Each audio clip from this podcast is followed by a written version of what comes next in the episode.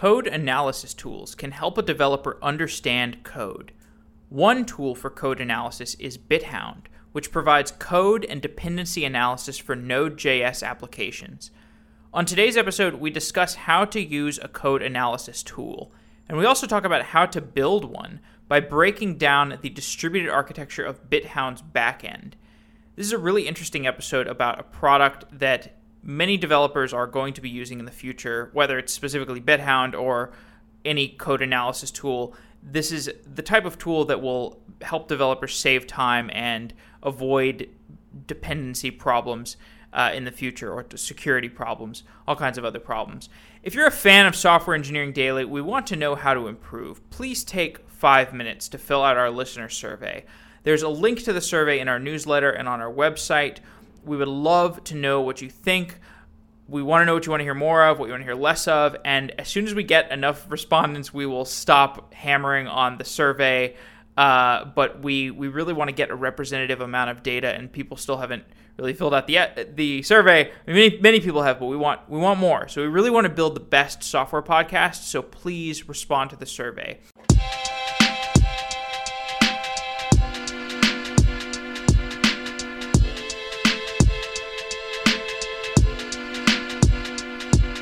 BitHound is a tool for Node.js code analysis.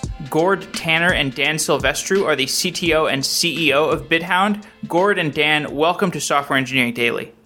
Thanks for having us. Great to be here. So, this episode is about code analysis. What does that term mean, code analysis? Well, code analysis in its most basic form is essentially programmatically breaking down the software that you're looking at. So taking the code, breaking it down in what's called an AST or an abstract syntax, um, and then being able to crawl that and try and expose a whole bunch of um, insights to help developers essentially uh, do a better job. So that could be as simple as linting, making sure that stylistic guides are being followed, um, and then there's more complex things like looking for duplicate code or complexity within various code branches, and it expands well beyond that as well. As developers, we give off lots of data while we are writing our code and when we're working on projects. And this data accumulates in GitHub repositories and across our test runs and when we open and close bugs. And as our data accumulates, it is building latent value. And I think BitHound helps to expose some of that value. So give me an idea of the value of this type of information that we are giving off as we develop applications. Yeah, that was actually kind of the genesis of the idea for BitHound was looking at all this data that we do generate as we commit to our repositories, as we comment our code, as we open and close bugs and issue trackers, as we run our tests, as we um, release software and build software. There's just a lot of data that is created as we work alone and together and on teams. Um, and come, I came from the call center software industry where data is king in that industry. It's all about call wait times. It's all about how long people are on hold, how how many people are converting to a sale from a call. So taking the inspiration of that, and I always wondered, are we at a point when we can start to use some of this information that we generate as developers to build better software and better software teams? Cool. Okay, so you mentioned uh, using an abstract syntax tree to evaluate uh, some, you know, code or uh, or other information. Uh, listeners may be familiar with the abstract syntax tree because it's something that we use to, um, you know, build parse parse our programming languages so that we can evaluate them and uh, and actually run code. Give me an idea of how how the BitHound product actually works. Like what what kind of um, what kind of work you're doing when you build an abstract syntax tree for somebody's code and how, and what you're assessing when you evaluate that syntax tree. Right. Um, so I think what, what BitHound does, it goes well beyond just parsing the AST to uh, gain information and to, you know, like Gord mentioned before, um, in terms of the amount of data that's generated and thinking, BitHound tries to think of the code also in a historic sense, right? So parsing the AST allows us to look for blemishes in the code itself or you know structure issues. Um, it's a much easier way to find things like duplicate code and complexity. But then coupling that information with uh, the historic information that we get, um, you know, that's generated by all of these uh, developers and the teams that surround us, allow us to start uh, assigning fragility scores to files. Basically, how often are they touched? You know, for what reason are they being done? For like, how many uh, you know bug fixes are there versus actual work that's being done? So, giving us kind of a bug-prone uh, measure of those files. And when you take that and you couple it with the blemishes in the code, you can start assigning uh, you know better severity scores on whether or not something needs to be addressed uh, based on how fragile that piece of code is. So when we think about Node.js or JavaScript code versus a uh, a language like Java, um, I think of Java as a language that is better at uh, catching your errors, and Java would be perhaps a language that is it no not accurate. Oh, okay, um, uh, yeah, just because you know exception handling and whatnot. Um, how does that contrast with with with JavaScript, and why does it give rise to a need for a tool like a BitHound? Well, JavaScript, uh, I, and I mean, I love the language, and I'm sure Gord does as well. Um, there are probably a thousand different ways to, to write JavaScript, right? And there's good ways, there's bad ways. Um, there are the good parts and the bad parts, and those do continue to evolve as the language itself evolves. Uh, you know, JavaScript was designed in roughly 10 to 11 days by Brendan Eich. And I think one of the core needs for it was because they expected to have developers coming from all walks of life and all different past experiences. Um, it needed to be able to be written in various different flavors. So someone who's coming from like the C world or the Java world, um, you know, could actually relate to the language and so and the language itself is is dynamic right um, it's not statically typed there are a lot of very simple mistakes that you can make such as just a typo in a variable name and the language won't stop you from doing that. It will just make that thing global and let you keep running which could result in some very interesting uh, bugs and and you know issues down the road. So I think with JavaScript, there's much more of a monitoring um, and you know need for um, conforming to standards and having these kinds of continuous checks on your code because very simple mistakes, you know, it being a non-compiled language but an interpreted language, um, makes it such that you will catch those issues, but you won't catch them until runtime, which is probably you know in the scale of where's your highest cost to catch a problem? Um, you know, it's production, then at runtime, you know, and the cheapest one is when a developer is actually actively uh, typing at the keyboard. So we're talking about code analysis in the abstract, and a subset of code analysis is dependency analysis. Why is dependency analysis so important in Node projects? Um, well, it's actually something we teased out as we dove deeper into working on BitHound as well as what our customers were needing. We thought originally our focus was entirely on lint code style, like static code analysis. But as we were working with our project and working with other people's projects, we started to notice that the need to keep track of dependencies was a problem that we were having and that everyone else was having. Uh, the Node ecosystem is an amazing place where there are literally thousands and thousands of different third party components you can use to build up your project. Um, and keeping keeping tabs on them is quite a, a chore that sometimes gets put off to the side as you're focusing on other issues. And so, as we were writing BitHound and writing the dependency analysis for BitHound, we found we were able to give our customers and our users the ability to have have a someone else watch watch that for them so they can focus on more important things and have that ability to watch the dependencies for when they go out of date, when they have potential security advisories, when they're deprecated or other, or they even start to be unused. We give them the tools to detect that and to update accordingly. Let's get into the usage of BitHound. So let's say I am uh, I, I'm getting started with a project and I want to use BitHound. Like let's say I'm I'm the developer of Angular JS or Gulp JS. I think these are both projects that use BitHound. But let's say I'm just getting started with one of these projects and I'm like, okay, I want to get started with BitHound. I want this code analysis uh, suite of tools. How do I get started and what is the onboarding process like? That's a great question. Well, I mean, we tried to keep it as simple as possible. I mean, our customers, uh, being developers, managers, CTOs, um, are busy enough as it is, and having to uh, configure a product before you even get a chance to get started with it um, is quite a chore. So, really, you uh, sign in or sign up for BitHound using uh, Bitbucket or GitHub, uh, just your credentials, your OAuth in.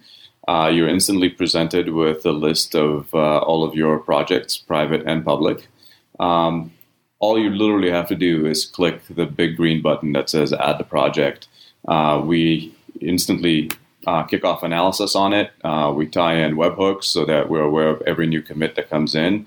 Um, and we integrate with your uh, PR um, process so that as development continues to happen and as uh, pull requests are being issued by your developers, uh, BitHound can pass fail those pull requests based on your criteria. So that's what it takes to just get started, uh, and then very quickly afterwards, you could you know one click at uh, Slack integration. Uh, we also have a CLI, so you can integrate with your build system in case you want to start failing your builds. Should say a security vulnerability uh, be detected on one of your dependencies, or you know if uh, complexity goes beyond a certain critical point. So you've mentioned these other code analysis tools like linters. Um, so as we're discussing kind of a use case of somebody getting started with BitHound, compare their experience with BitHound, what that would look like versus how they would experience older tools like linters or um, or, or whatever whatever other tools you're you're seeing people compare compare BitHound to. Absolutely. So, I mean, it's an important note. I think we actually recommend to all our customers that they have uh, linters implemented and configured for their local development environment. Uh, what BitHound does is it takes all of um, you know these these analysis results uh, and merges them together, and then augments them with other insights and other analysis that we do, such as understanding the fragility of certain files, you know, whether or not they're bug prone, um, and the amount of work that happens on them normally. And what uh, BitHound does is rather than you having to go to five different places or integrate multiple command line calls into your um, your CI or your local environment, and then making sure that all of your developers have it all configured the exact same way, uh, BitHound provides you with uh, an instant dashboard that highlights the things that are most important for your team to address. So essentially, generate these priority items. Um, that are things that you really should be looking at, and give you recommendations on how to fix them. And then beyond that, we like I integrate into your workflow so that um, essentially your team and yourself can continue to focus on what's really important, which is your features, your tight deadlines, and allow BitHound to essentially be your security blanket um, and making sure that the entire team is delivering to the same standards and the same styles um, and isn't getting itself in trouble by accidentally shipping something that could put your, your product and your company at risk due to some security advisory or vulnerability that exists. Mm-hmm. What what what we can do above and beyond that's your standard linters is what we provide is context. Because we're running more than just lint, we're running more than just like your standard run of the mill analysis. We take all of these data points that we're collecting and monitoring and and bring them together for context as to what like Dan said, what is most important? What what lint in what file do you need to look at? What dependency is currently the one you should focus on? Which is just that's what we can provide doing all the analysis and bundling together, which is quite hard with the the standard tool stack for this. And in a typical workflow, when are people uh, finding actionable information with BitHound? Is it like I write some code, uh, I ship it to the repository, I ship it to the repository, and like my continuous integration tool kicks off, and then BitHound is somewhere in the in the continuous integration tests, or how how does that work exactly? Uh, BitHound is actually sitting quite a bit um, closer to the developer than that, right? So every time a commit goes in, BitHound goes to work on it, tries to analyzes it, and then provides valid results. And if anything is found, then you know Slack message goes out, or if a developer then issue a pull request, then we can like set pass or fail it. Oh, um, okay. At the same time, the developers might not have done anything for the past week, but a new security vulnerability might have been detected on one of the dependencies that they have. So BitHound will proactively alert the, the developer and the entire team through either an email or a message into your Slack or HipChat to uh, to alert you to the fact that you are now exposed due to a vulnerability. Okay, this is really cool. So now I'm starting, kind of starting to get it. Like, you know, you're as a developer, uh, you're, you know, you're writing software, but uh, the the velocity at which software engineering uh, is changing, just the environment around it, and the the velocity at which um, security vulnerabilities get discovered. That all, that is all increasing. So BitHound is just like this layer where uh, it's constantly sniffing out problems that could occur. You could almost think of them as like meta game changes that are occurring in the software development ecosystem. Yeah, I think what's happening is we're approaching a point in time where there's more software being written, it's more complex, it's being written faster and at volumes which we were unprecedented even a few years ago. So we're hitting that inflection point where it's getting to the point where you you have to analyze software software the human cost and brain space of keeping on tabs of all of this is starting to approach an unmanageable level and that's where services like bithound that's what we're jumping in to provide the ability to alleviate some of that pressure you have on your already full day to keep on tabs of all this like information coming at you That's right. And if I might add to that, the um, we tend to think of our development team as being made up of our core developers and you know our team members themselves, right? So, for an example, a team of five, we team to ourselves and four other people that are you know building code. But if you're taking proper advantage of npm and all of these external third-party open source modules, right? Um, your team is actually potentially made up of hundreds, if not thousands, of people, a lot of which you haven't vetted, and all hard, hard at work at getting those components to, you know, continue to evolve and fixing bugs and performance issues and all those kinds of things. Um, you know, we no longer have the ability to, as individuals, keep tabs on all of that without automating that process in some way and fashion. So now that we have an interesting uh, idea of how BitHound works, I want to talk through a engineering problem that uh, you guys have dealt with at BitHound. So, in order to understand the health of an individual project, you might have to do analysis on thousands of of commits to a project. And so there's so many things to look at. So if BitHound servers are running and they're trying to analyze all these different projects, uh, you know, the analysis of thousands and thousands of commits and all these lines of text uh, i guess describe the the challenges that are associated with this problem. Um, it was an interesting problem which starting day one when we sat down and said this is what we're going to build i had a strong knowledge that this was going to be a distributed problem. We couldn't sit in one process and monitor every commit that's coming in on every file. There's just there's a CPU cost, there's a time cost, there's an IO cost that is involved for analyzing this. As we all know, as we run we run our builds, we run our tests, we clone repositories, we run lint on them. We know there's there's time. You can feel that in your own environment as you're working. So scaling that up to the scale of which we are, where we're analyzing thousands upon thousands of projects a day, like hundreds of thousands of lines of code, you can imagine that you can't do that in one process. So from day one, we we broke out into a distributed model to have all of our tasks be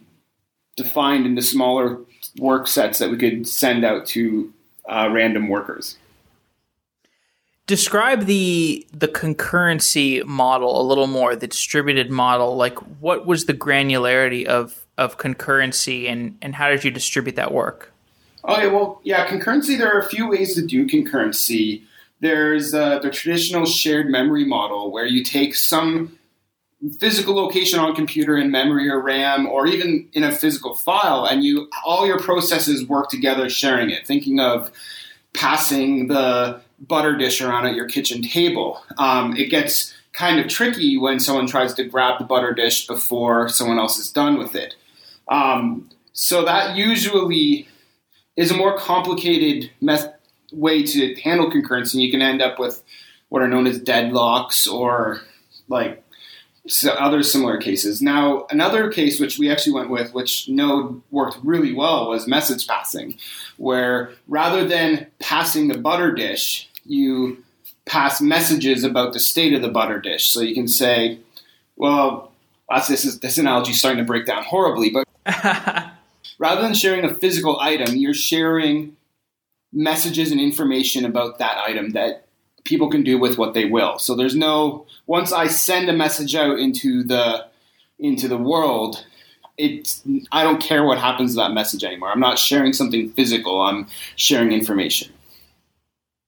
Okay, so you went with the message passing model. How did that fit uh, around this this problem statement of analyzing uh, thousands of commits? Um, it, it worked quite well. The first, there was a small problem because obviously there is a butter dish in the way of your repository. Like we have to clone that somewhere. We have to have it physically located somewhere on disk. Um, so that was that was kind of an initial issue. So, but what we were able to do once we had that in place, um, it's just a matter of we would build up messages about files that we want to look at or analysis we want to run and just send those out. Um, and it worked really well with Node because of asynchronous I/O, of the, the, easy network stack. We chose uh, ZeroMQ as a base messaging layer that allowed us to build a pretty flexible network and not worry about a lot of that networking hiccups as okay the server has to be up before the client connects or what happens if we lose connection all that was handled under the hoods for us so we could just essentially as easy as it is to write to an event emitter in Node, we could just fire events transparently in our code. And for all I know, it could be handled in my process, in a, in a process next to me, controlled by a shared cluster manager, or in a completely different data center or a completely different machine. So, can you contrast that with the how you would apply a message passing solution if you were working in Golang or Erlang or one of these other languages that we hear more closely associated with, with message passing architectures. Yeah, a lot of those languages have a much more expressive concurrency um, set of primitives that you have available. JavaScript, by its nature, has one thread, so you're only ever doing one thing. Where um, some of these other languages have the ability to do shared memory, shared state, a little more expressiveness around when you lock things, when you don't lock things. And uh, Go, Go with its uh, Go routines has a really beautiful, expressive uh, way of de- dealing with subroutines and sub processes and message passing between them. So every language has its pros and its cons. Uh, I think what we got from JavaScript and Node was lack of choice almost I don't want to say. We we had kind of callbacks and asynchronous IO um, and we kind of lived in that small small constraint box to, on how we could communicate it also gave us a great opportunity to, uh, pardon the pun, but dog food our own product, right? Because uh-huh. we're fully built in JavaScript, and uh, it allowed us to really put BitHound as a product through its spaces and make sure that we're building something that is providing value and is worthwhile for us, um, and that we could you know use on a daily basis. And not to mention, there are good reasons for just using Node otherwise. Like you've said, Node is a great language for glue code, almost like Perl in some ways. Like so, so what types of glue code, what types of scripting tasks do you find yourself using from Node? Um, that's actually interesting because we're a massively distributed system. Um, we've gone with the idea that failure is almost the normal rather than the exception. Uh, because we're dealing with hundreds of processes running across hundreds of machines, uh, we have to expect that machines are going to die, that networks going to hiccup, that disk space is going to run out, that all these exceptional cases that you could run on like your standard install end up being not so exceptional. So with the idea of glue code, a lot of our tasks are essentially node processes that are wrapped in an easy to use command line that we string together um, on via shell scripting or via other node processes. Um, so it just worked really well with the concept of the Unix style small tools where you have standard in, you have standard out. So you're just passing information between them and you can build it in a way that one part failing doesn't cause the rest of your tool chain to fail out. And the lack of having state associated with each one of these processes means that if they do die and we never hear back from them, they just get requeued and they start working again, and the system essentially self recovers. So, in order to architect this distributed problem, you built a master slave architecture. Describe how that master slave architecture works, and maybe if you could give a small example of you know you've got a thousand you know you've got, you've got a bunch of github repositories you've got a bunch of commits to evaluate on this architecture. How would the work be distributed up among this master slave architecture? Okay yeah that was actually it was interesting because that's how we started. We had like a, a main controller process that would grab a job such as analyze a repository. And this controller would start off figuring out how many commits are in this repository, clone it down, figure out all the files that we would need to look at, and then send out those other jobs off to like worker processes. And we quickly found that as we were performance tuning this, it got those workers would eventually need to split out jobs of their own. So there was never this concept of a master controller process anymore that every single process needed to be able to spawn sub processes back in the cluster to do their jobs. So, um, for an arcade, is there still like a hierarchy? There is no hierarchy. Actually, it's kind no of hierarchy. a giant mesh style network where you anyone in the network can just send out a message and or a group of messages and have them all be processed processed and sent back. So, for example, in our case of analyze a repository, first step, clone it, break it into the commits, send each commit out into a message. That commit can then further be turned into specific file tasks that get sent out, and so on and so forth. And it's a delicate balance of finding the granularity of the messages and tasks you want to work on versus the um, distribution of them. Because sometimes it's just faster to iterate over a list of 2,000 files rather than breaking them to bulk groups of 50 and distributing them. It's it's just a flexibility you kind of work with as you're playing with distributed systems. Sure. And for this system, you built a module called Farm that is open source. Tell me about Farm.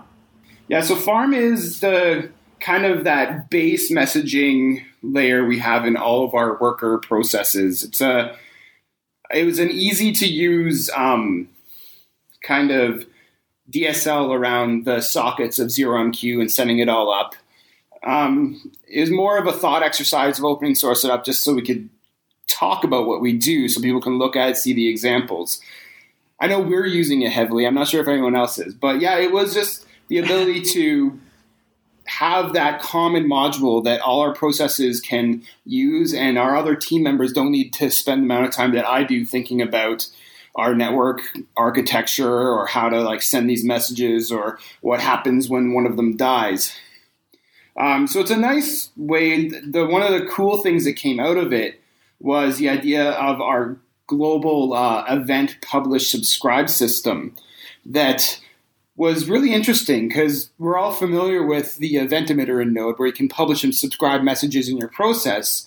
Um, with Farm, and which what we were able to do, we built that into a global publish subscribe. So every single service and and uh, process in our entire uh, network can publish and subscribe messages across all machines. So we use it a lot for our like analytics monitoring to kind of keep stat, state on the system to kind of go, okay, well, I've worked on this many tasks today, or we'll have a command we call census, which we will fire out. We'll send a command line census, and it sends a message out to every single process and just asks them to fill out some information. They'll p- report back on like this is what I'm currently working on. This is how many things I've done, and we have a long form census result that comes back from every single worker that is currently in the system. We can use for tuning or discovering workers that could potentially in a condition where we need to restart them. When you launched BitHound initially, you went from having your distributed environment running on a laptop to a distributed environment running across hundreds of boxes. Describe the difference between BitHound as it worked locally and what happened when you launched it to production. Um, yeah, it was an interesting story as we were developing with the thought of distribution. I remember it was the first JS Conf we kind of came in and sponsored, and the system would kind of run on our laptops and a couple of our Linux dev machines we had. Um, and we made a few assumptions about state so that that repository we clone, for example, like when we were working on your code, we don't keep any of your code. We just keep metadata about it. So that we'll clone a repository, analyze all the metadata, and delete it. Um, and thus, and as we were working on this, we were like always saying, "Oh, well, I'll clone this," and then all the other processes had the ability to go, "Oh, well, is the repository currently existing somewhere I can access? Yes. If not, I'll reclone it." So if you imagine a repository coming in on your local machine, you clone it once, you have 10 workers that are all on the same machine. All 10 of those can do the easy, oh, well, it already exists, I don't need to reclone it.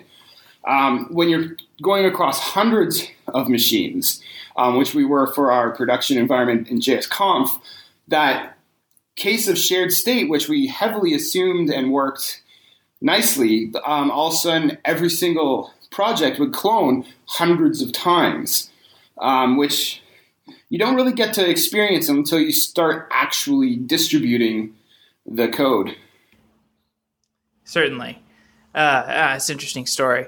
Um, so an, another thing I've heard you mention is that you use Vagrant to bridge the gap between your dev and prod environments. And uh, we have the uh, founder of HashiCorp coming on the show in a couple weeks, so I'd love to hear more about Vagrant. Like, how does it? How do you use it? How does it bridge the gap between your dev and prod environments? Um, what Vagrant gave us. So, for those people who are just hearing this term, Vagrant is uh, a simple way to build and provision virtual machines on your local dev environment. So you can define in a simple file like three, four different machines, their roles, and some scripts to run to provision them. So the way we use Vagrant is rather than developing on our on our MacBooks or our Linux dev machines, we use Vagrant to create three to four virtual machines that are then running the same OS as our production environment in the same configuration. And using the same scripts as when we're starting up a new instance in the cloud or on our, we will run those same scripts over and over as we start up these virtual environments locally. Um, and then that got, gave us a local environment running the like proxies in front, the same SSL, the same load balancers, the same situation where you have multiple workers that have been provisioned a certain way. And it allowed us to hide all that from our developers. So our designer front end developers upstairs can still work in a, an environment that is exactly like production on a smaller scale without having to spend their time realizing that configuring Mongo to allow remote connections needs a certain couple weird tweaks. Um, the whole idea was simplifying the onboarding process for new developers and existing developers and for keeping the parity between production and local development so that we're less surprised about how certain architectures work in the real world. So I'd love to talk a little bit more about the product high level. So currently you're focused on Node.js. Do you do you plan to expand BitHound to other languages?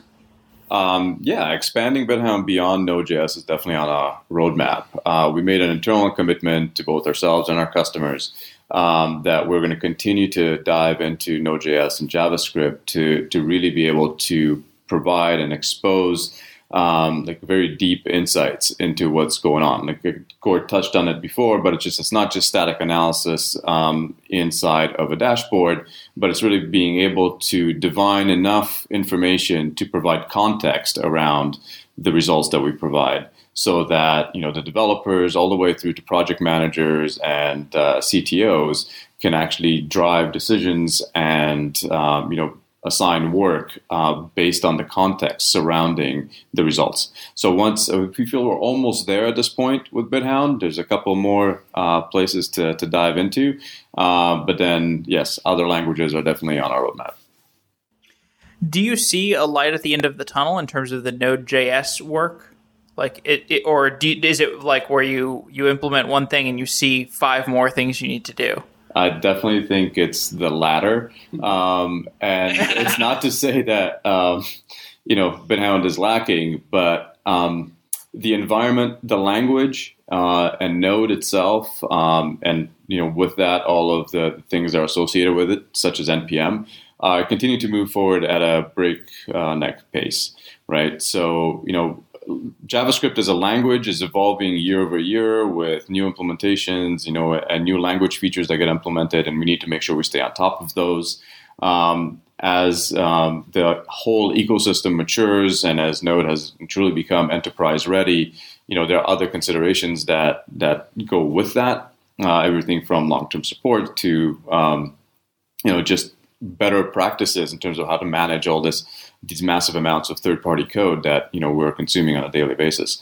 So I think if if we did nothing but node support, we definitely would still have our work cut out for us for the next few years for sure, uh, just because of the speed at which the the industry itself is moving.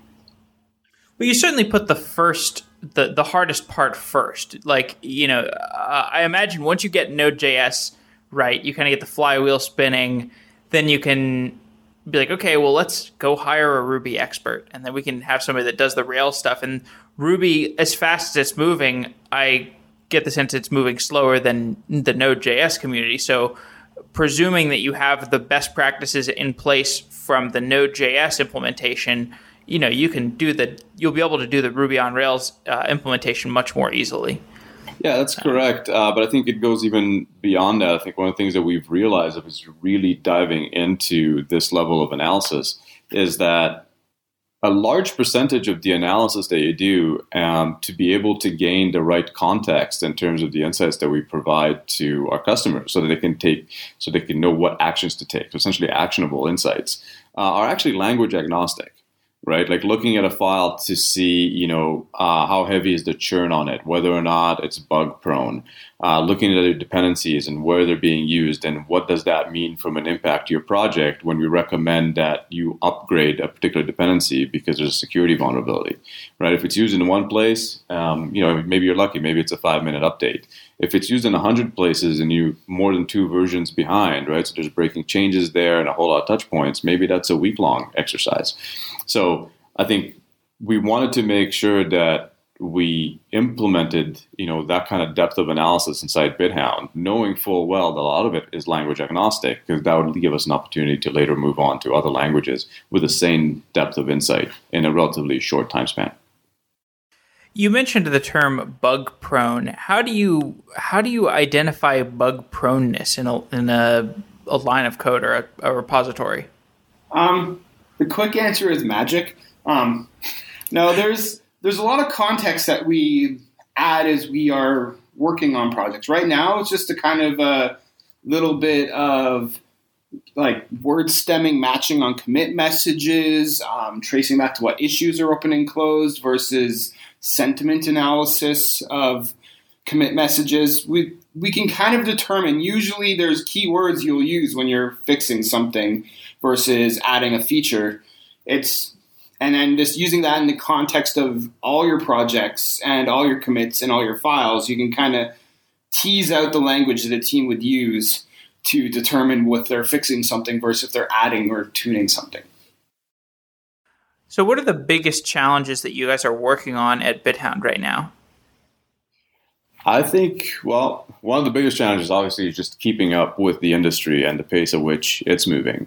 Um, but I think our biggest um, I guess, challenge as a, as a company, which we continue to work on, is providing that context that we talked about, right? It's essentially trying to get BitHound as a service and as a software program to try and perform the same job as you would expect a senior developer coming into a project, looking over the code, looking over the history, checking out the blame to really understand what needs to be teased, what needs to be changed to get the project, you know, really uh, moving forward smoothly. So the biggest challenge is really getting getting BitHound to uh, work and act like a valued member of your team in terms of the insight and the context that it wraps around that, rather than just being a dashboard uh, with some you know some numbers and and some alerts. Uh, that's that's probably the hardest part. It's trying to get BitHound to to act as a human software developer and its analysis. You know, I'd love to get some insight into the business, uh, the, kind of the business of BitHound. Also, like how do developers know that they want this tool, or do you have to put it in front of them and say, "Hey, this is an awesome thing. Use it"? I think the answer is a little bit of both. Um, so you know we've talked to quite a few senior developers and then um, you know working CTOs and VPNs right where they're actually still coding. Uh, and for them, BitHound serves um, the initial function of a validation of a gut feel. Uh, they're like, yeah, I always knew I knew that was a problem in my code. Now I have an objective third party telling me about it, um, and giving them the added benefit of being able to align their entire team to deliver to the same standards and uh, you know making sure that um, the more junior members of the team are aware of the the impact of various actions that they take such as which dependencies do I include at what state you know what does a, um, you know latching onto a deprecated dependency mean for us? Um, and then on the other end of the spectrum uh, we've had developers as well kind of just checking BitHound out not really sure what it is all about um, and then using it as a guide to improve themselves as developers um, because we expose things that you know when you when you're first starting out in this profession um, not too many schools teach you about and so there, there's some that we need to show um, the advantage of BitHound too, but once they see it, I think it becomes quite clear and they get very engaged. And then there's others that you know have told us that they've been been looking for a tool like BitHound for a while, knowing that there was a gap in their development process and their team dynamic. Did you guys bootstrap or did you raise money or what's the foundational story? Uh, we raised money um, for for this uh, startup. We um, we started off with the intent of bootstrapping, but we had had a, a successful exit prior to this. Um, we built a company called Tiny Hippos, which was acquired by BlackBerry. And then as we went through talking to investors early on, which if there's any startups out there listening, uh, please do that um, from day one of your company. So that way you have a story that continues to evolve with your investors. Yeah, so you talk to investors before even even before you're actually ready to raise money. Absolutely, because that way, yeah. by the time you are ready to raise money, um, they already have uh, a graph plotted, a storyline that they can lean onto, and they're not just getting to because they invest in lines, not dots. And that's right, exactly. And they invest in people and they invest in teams. So as we started talking to our investors, we uh, had a bunch of very early uh, commitments to invest right off the bat. Uh, part of it was our historical success. Others is just they they really loved the idea and have uh, personally felt the pain at some point during their careers uh, that BitHound was trying to solve and so yeah, we we did raise uh, two small seed rounds um, to to get us to where we are today. Cool. So uh, what's in the future of BitHound? Well, BitHound's goal um, and uh, maybe even raison d'être, if you want to call it that, is to be that indispensable um, solution and framework uh, for companies to manage their entire software development process. So, not just looking at the code and what it is and individual commits that developers are doing, but really helping you manage everything from the very beginning of a project all the way through to deployment and continuous deployment, um, and be able to give you deep insights not just into the code, but into the cadence of your team, uh, the performance, what areas need to be improved, and you know just how can you better manage the software delivery process within your organization.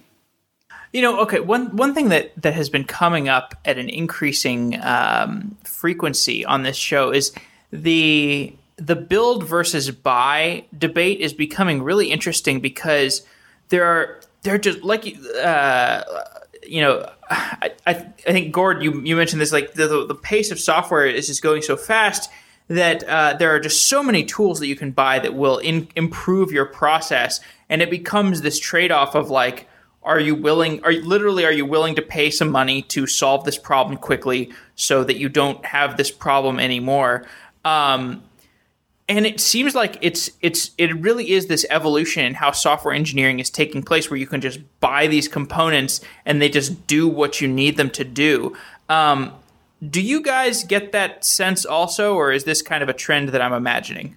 Um, it's actually kind of in- interesting because we had a, a customer kind of come to us as we were like they're trying it out and we are kind of saying well why don't you why don't you convert and give us your credit card start paying us? And and uh, it was a I think a CTO of a startup, and, and he's like, well, no, what? I can just do this myself. I can I can run a few scripts. I'm just going to put in my CI. I don't really need this. And we're like, I said, okay, well, we're fifty nine dollars a month at the lowest tier, which is the tier you are at if you were to pay. How much time is it going to spend you to build and manage this system that would do what BitHound does? Like, and what is your hourly exactly? rate? Is your hourly rate like less than a dollar a day for your developers, then maybe yeah, you can save some money. But the reality is, is you sometimes forget that sending two, three, four of your developers for a week hack project to build an amazing code analytics solution um, costs you a lot of money, and you're probably after that week, you've spent enough to have a five year subscription for BitHound. Exactly. And on top of that, you know, that's the initial build. There is a lot of effort involved with keeping up with the evolution of the language and, you know, everything else that goes with that. Um, so I think a lot of our customers are finding that it is remarkably more cost effective to just engage with a service like BitHound rather than building it internally. And we have talked to several companies and we've had some converts where said, yeah, we used to have our own set of command line tools to, to attempt to do what BitHound is doing, and it was constant maintenance. Um, and the maintenance could just be updating all these npm components. Um, but switching over to, to BitHound meant just clicking a green button and then a blue button, and then we were done, right? And I imagine many of your customers are startups, technology companies, and there is this there's this strange narrative uh, in the business landscape these days that it is risky to be a business that is built on startups selling to other startups, and um, I think that this this uh, this narrative kind of gets overblown and gets misinterpreted. But I'm curious to see uh, I'm curious if you guys uh, interpret that as like any sort of risk to the business, or um, eh, you know how how legitimate you think that sort of narrative is. Like, oh, we're we're due for this downturn that is going to lead to all these startups selling to startups crumpling. Uh, that's a great point. Um, I think it's a startup you owe to yourself to really understand um, not just the market landscape and the competitive landscape, but who your customers truly are. We all make assumptions early days in terms of who we think is going to buy our product.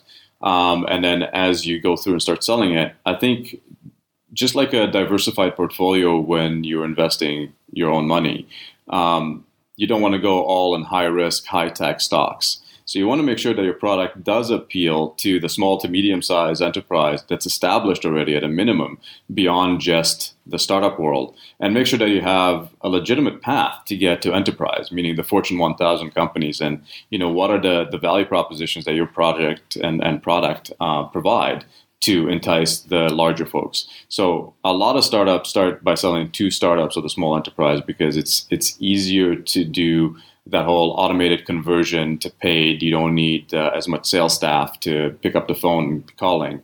Uh, but understanding how your product can provide value beyond the small enterprise, even though it comes with longer sales cycles, it also comes with larger dollar figures. Um, but it helps your company then be established and then survive um, any potential downturn um, in the in the startup ecosystem. Cool. Well, um, yeah, that sounds like a good place to close off. Gord and Dan, thanks for coming on the show. This has been really interesting conversation, uh, spanning code analysis and investing and all this different stuff. And yeah, I'll be following your product closely.